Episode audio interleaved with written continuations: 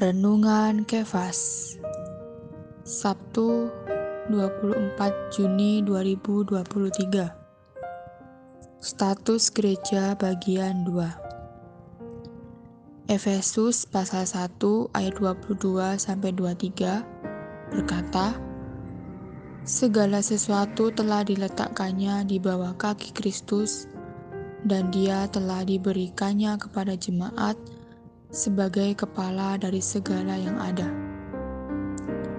Jemaat yang adalah tubuhnya, yaitu kepenuhan Dia yang memenuhi semua dan segala sesuatu. Status gereja yang keempat adalah gereja sebagai tubuh Kristus. Efesus pasal 1 ayat 22 dan 23 mewahyukan gereja adalah tubuh Kristus. Gereja bukan satu organisasi, tetapi satu tubuh yang organik yang tersusun dari semua kaum beriman yang telah dilahirkan kembali dan memiliki hayat Allah untuk mengekspresikan kepala. Tubuh adalah kepenuhan kepala dan kepenuhan adalah ekspresi kepala. Status gereja yang kelima adalah gereja sebagai pasangan Allah.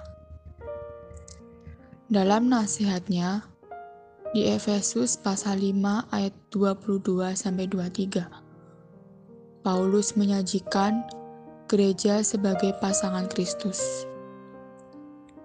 Ini mewahyukan bahwa gereja sebenarnya adalah bagian dari Kristus.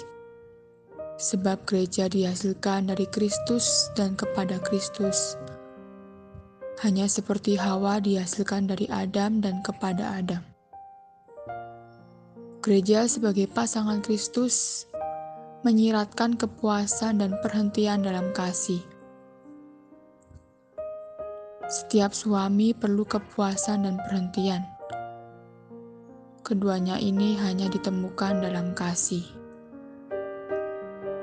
Status gereja yang keenam adalah gereja sebagai manusia baru.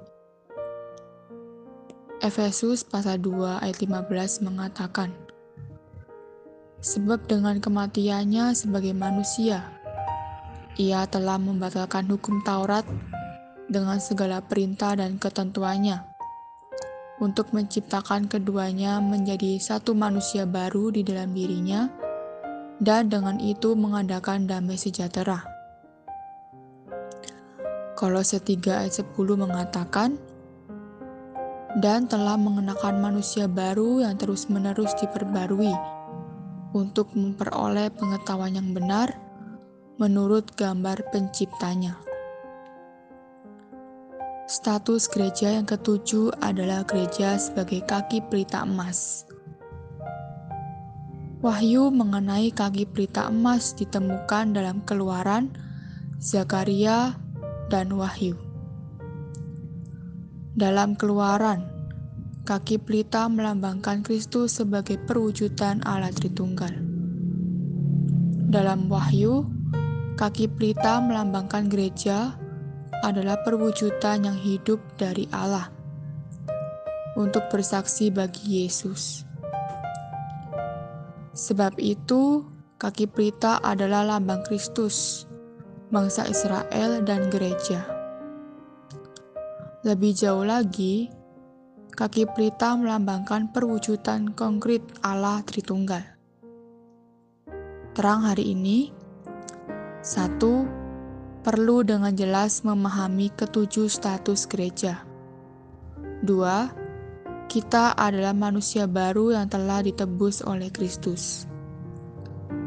Doa hari ini berdoa agar Tuhan terus menguatkan pandangan kita mengenai ketujuh status gereja.